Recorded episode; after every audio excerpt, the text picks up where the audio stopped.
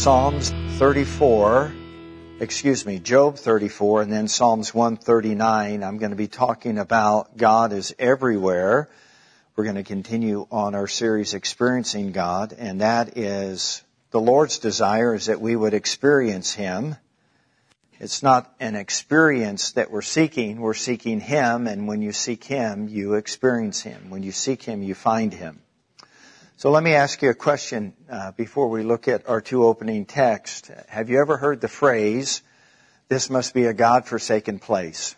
I mean, sometimes we've even said it in our travels. Uh, heaven forgive us if we've ever said it about our own home country, about our own home turf, but, you know, we've maybe said it in other places that are desolate or dry or they just look lifeless. We would say, wow, it just looks like this place is even God-forsaken.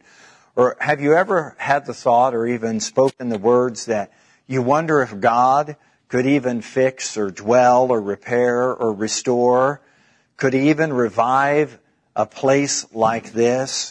Could he even be at work in a desolate, dry, barren situation like this, whether it's a location or whether it's a relationship or whether it's your health or your finances or just your overall quality of life. Have you ever just wondered, has God got the ability, the power, the willingness to make all of this mess something that is fruitful and wonderful? And if you have, you're in good company. I think all of us have made those statements, had those thoughts, or even spoken those words. But I trust as we get into the God's Word tonight that you'll be encouraged that your God is everywhere. And since He's everywhere, that means that He's the same yesterday, today, and forever. And what He did yesterday, He can do today. And He'll continue to do until He comes to receive us unto Himself. So Job 34 and verse 21 and 22 says, For His eyes are on the ways of man, and He sees all His steps. There is no darkness nor shadow of death where the workers of iniquity may hide themselves. And then in Psalms 139, verse 7 through 12, the psalmist says, Where can I go from your spirit, or where can I flee from your presence? If I ascend into heaven, you are there.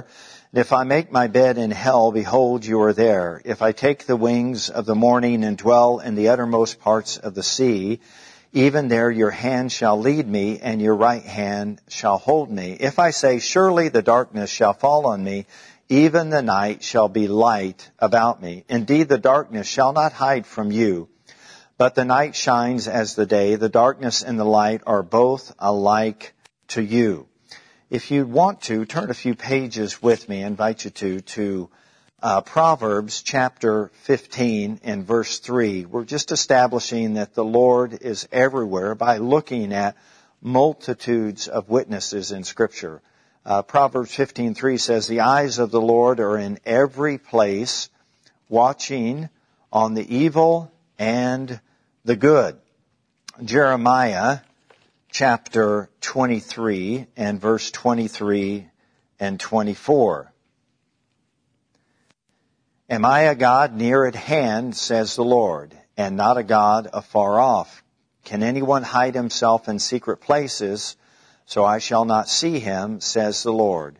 Do I not fill heaven and earth, says or declares the Lord? Do I not fill heaven and earth? And then if you would, in the New Testament, the book of Hebrews, chapter 4 and verse 13 says, And there is no creature, there's no creature hidden from his sight, but all things are naked and open to the eyes of him to whom we must give an account. One more reading, go back to uh, Matthew's Gospel, chapter 28, Matthew 28, and we'll be reading the 18th through the 20th verses. And Jesus came and spoke to them saying, All authority has been given to me in heaven and on earth. Go therefore and make disciples of all the nations, baptizing them in the name of the Father and of the Son and of the Holy Spirit, teaching them to observe all things that I have commanded you. And lo, I am with you always, even to the end of the age. It's one of the great attributes of our God is that He is omnipresent. Omni meaning all and present means everywhere at once. And so if you, that's a compound word, if you put those words together, it means that God is everywhere at all times. He is everywhere at all times. And scripture establishes that message. Now we just ran, read a handful of places where Scripture emphatically says that the Lord is everywhere. There's nowhere that He cannot go, nowhere He is not able to enter. Uh, even if it's the darkest place, His light shines there. Even if it's the lowest place, He will go to the depths of how low it is. There's no place that's too high and lofty that He can't obtain it. There's not anywhere that our God is not. So here's one of the things that we have to consider is then what causes the Lord's presence, which is everywhere at all times, to be manifested or in demonstration. Since God is everywhere at all times, without exception, alright, what causes Him to reveal Himself, to make Himself known, to manifest Himself? Since He's everywhere, and since it's His will that everyone know Him, why doesn't He just show up and introduce himself and manifest himself to everyone and just end all the doubts, end all of the, the all of the speculation, silence all the mockers and scoffers. Why, why is it that, that he chooses to be everywhere at all times, without exception, around the world, in the heavens, in the earth, in the, in the heart of the earth? How is it that he can be everywhere, all consuming, all powerful, all knowing, all present God, why doesn't He just show Himself to be all of those things to everyone and just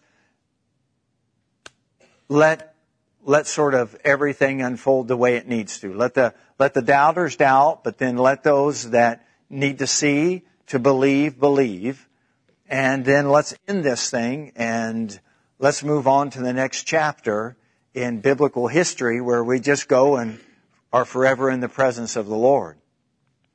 Well, that makes perfect sense to us in our logical mind. But since God is much wiser than us, He chooses to reveal or manifest Himself to those who seek, to those who ask, to those who knock. And, and since He's everywhere at all times and He's always at work, and he's at work, scripture says, both to will and to do of his good pleasure. So even in what we might describe as the worst case scenario, he is still at work. He is not dormant. He is not inactive. He is present in that situation, in that individual's life, or in those circumstances. He is not absent. He is there. But he will only reveal or demonstrate or manifest himself when someone begins to move in his direction. Scripture says if we draw near to God, he'll draw near to us.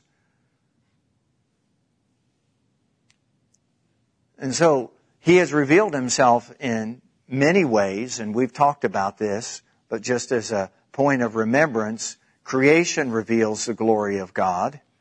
Christ revealed the glory of God our own conscience tells us there is the glory of God because eternity is in the heart of every individual. So every single day, God is revealing himself in those three ways to everyone. How they respond, therefore, dep- depends on how he responds or how he will respond to them.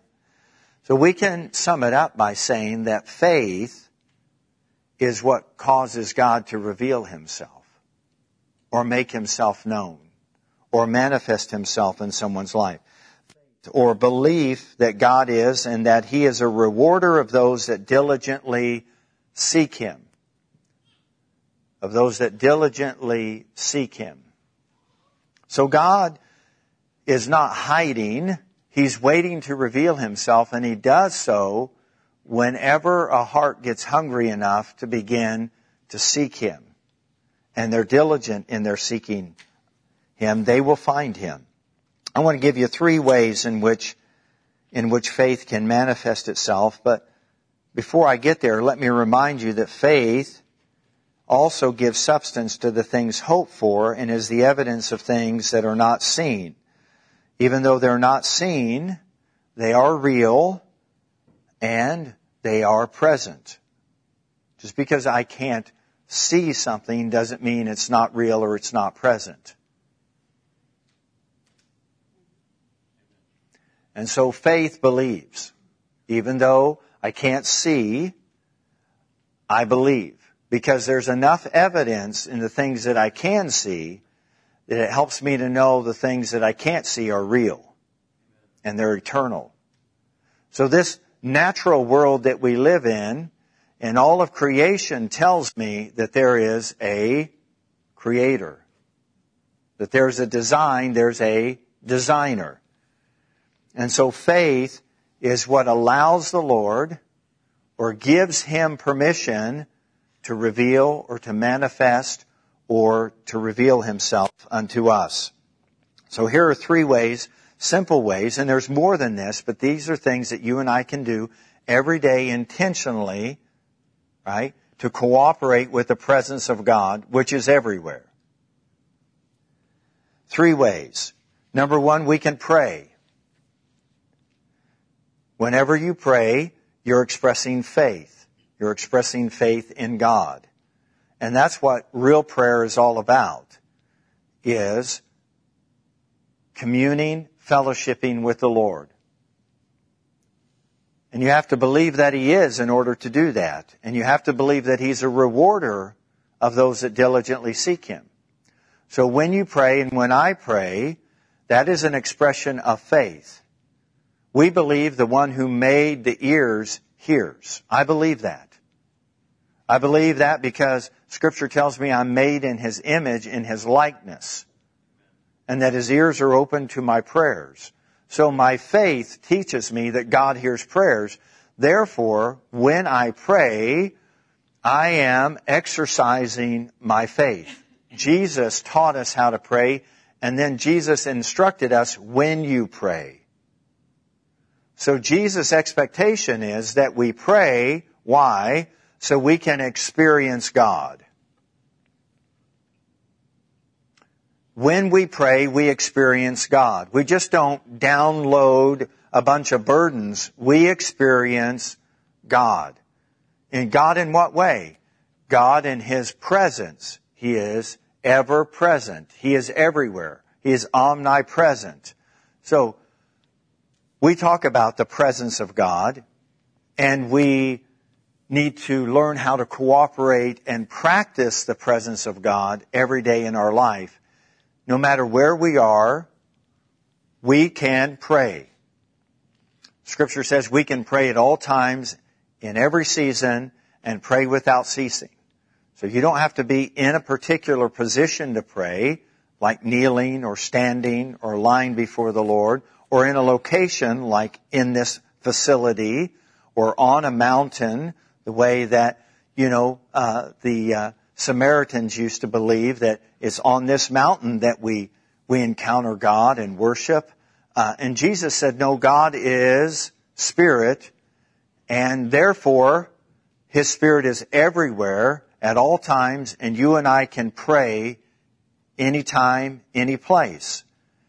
And when I say experiencing God, I'm not talking about having some out of body experience. I'm talking about having the assurance and the confidence in that moment that you're connecting with God and He is partnering with you, you're partnering with Him, and His work and His will is being done because I am demonstrating faith. And faith pleases Him. So prayer is one way that you and I can intentionally experience God. There's times where in prayer I felt just as dry as cracker juice. That's pretty dry. And yet I had this assurance and confidence that I believe because I ask according to His will, and since I ask according to His will, I believe that He heard me. And since I believe that He heard me, I had confidence that He was at work. He was at work. Now, if I wouldn't have prayed, I wouldn't have had that confidence or assurance that he was at work. But since I prayed, I have that confidence. All right. Secondly is praise. So praise isn't just something that we do corporately when we gather on Sundays and Wednesdays. It's a lifestyle that Jesus has called us into to praise the Lord. From the rising of the sun to the setting of the same, the name of the Lord is to be, what's the last word? Praised. So, sunrise to sunset, and if you're like me and you get up in the middle of the night a couple times, then in the evening, ain't we got fun? Right? So we can praise Him, and you praise Him for who He is. And I believe that that's one of the, the wonderful aspects of our relationship. I can praise Him, yes, for who He is and what He's done. I can, I can praise Him for His work that's going on and I can praise Him for answering my prayers. I, I can praise Him for multitudes of things. But praise is something that is pleasing unto the Lord. I believe that He hears. I believe He receives that praise. And I believe that that allows me to experience Him. One of the great truths about praise, and it's given to us in scripture, is it actually stills or quiets the voice of our enemy or our accuser. It actually is a weapon that we can use. When the enemy is speaking, we can lift up our praise unto the Lord and we can silence our adversary, our enemy. And because when you're praising God, the enemy cannot stay in that environment. He cannot stay in that environment when you're praising, when I'm praising the Lord. Number three, way that the Lord can manifest through faith, through your faith and my faith, and you all have this kind of faith, and that is your acts of obedience. Whatever the Lord has put on your heart to do that's in line with His Word and His will, that's what you're called to do. So whatever He says to do, do it. And when you do it, you, you experience the presence of God. And when I say experience, once again, the presence of God, I, I'm talking about having this confidence, this assurance, this peace that you are doing what's pleasing unto the Lord. The Lord will will do that as, I mean, will reveal himself in manifold ways or in personal ways as it's necessary or as it's, as it's needed. Um, and so I just want to in, encourage you that we're not seeking an experience. We're desiring to live a life that's pleasing unto the Lord. So those are three ways three ways in which faith can express itself in praise, in prayer, in obedience. Therefore, let's take a look at one example here in Scripture. We're going to look at an example in Scripture in Matthew's Gospel, chapter 8. Here's an example of faith of someone who believed God's Word and experienced God Picking up in the fifth verse, it says, Now when Jesus had entered Capernaum, a centurion came to him pleading with him, saying, Lord, my servant is lying at home paralyzed, dreadfully tormented. And Jesus said to him, I will come and heal him. And the centurion answered and said, Lord, I am not worthy that you should come under my roof, but only speak a word and my servant will be healed. For I also am a man under authority, having soldiers under me, and I say to this one, go, and he goes, and to another, come, and he comes, and to my servant, do this, and he does it. When Jesus heard it, he marveled and said to those who followed, Assuredly, I say to you, I have not found such great faith, not even in Israel. And I say to you that many will come from east and west and sit down with Abraham, Isaac, and Jacob in the kingdom of heaven.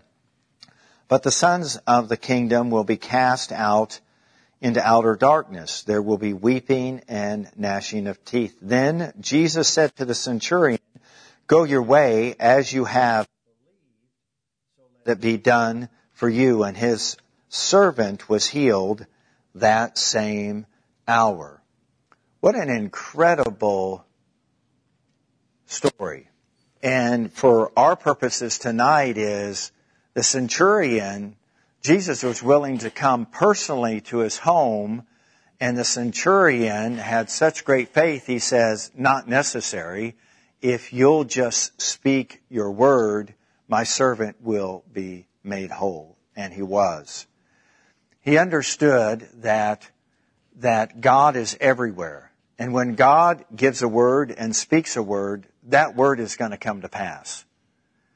And just like soldiers are under authority, this was a man under authority. Now he was under the authority of Jesus. You're under the authority of Jesus. When God speaks a word, that word is going to come to pass. God is everywhere. God is at work. And I want to close by making a couple of statements and remarks so where is God at work? We've learned that God tonight is at work everywhere, all the time. He is currently at work in everyone's life by His Spirit around the world.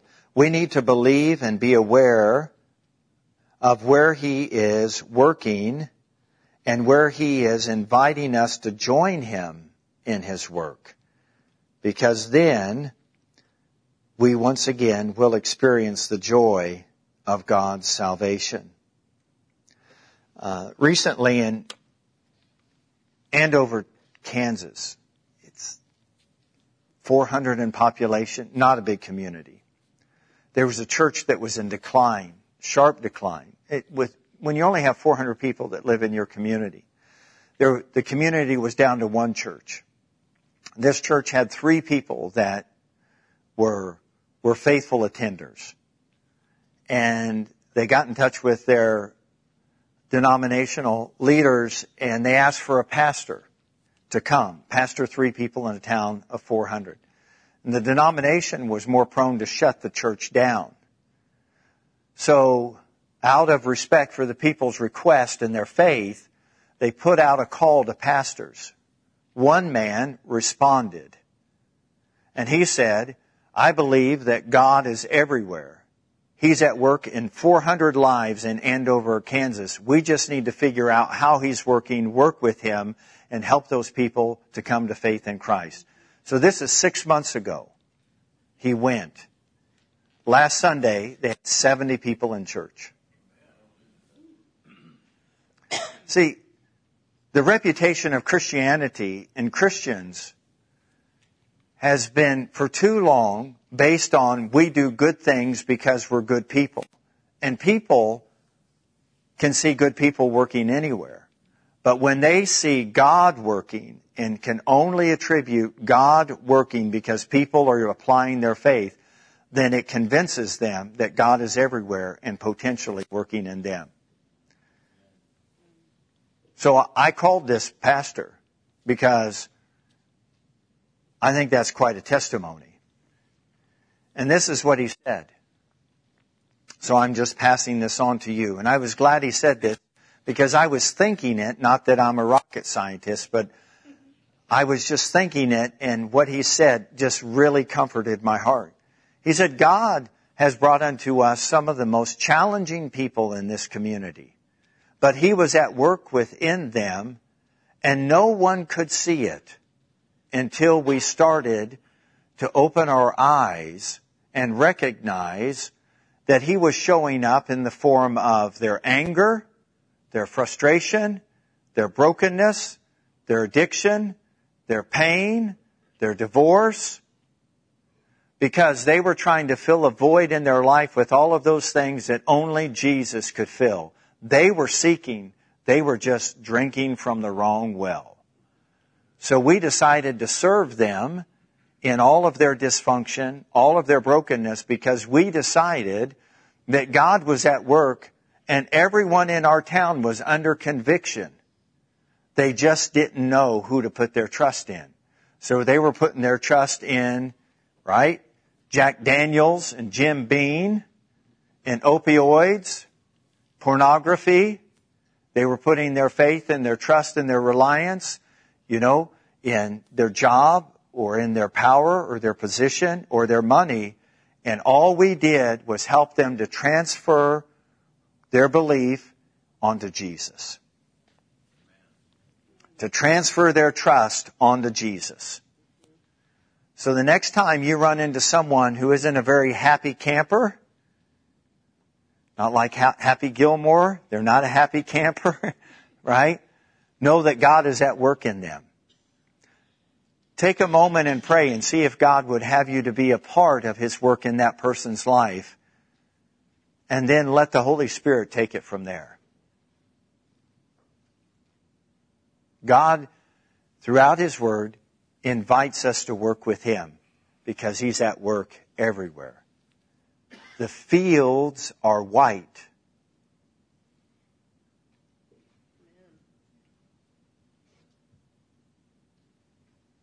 This is still God's world. Satan is a temporary resident. This is still God's creation. People are still His prized possession. when you pray for the lost, when you let your light shine, and when you live your life as if God is everywhere at all times, because He is, you show this world that you're not just a good person. You show them God. And that's what the world needs to see. They don't need to see a good guy doing one more good deed. They need to see someone who's trusting God to do big things. Thank you for listening to today's message. We hope that it encouraged or inspired you to God's best. If you have any questions about today's message, need prayer, or would like to learn more about Living Word Fellowship, please call 641 828 7119 or visit us at lwfknoxville.com.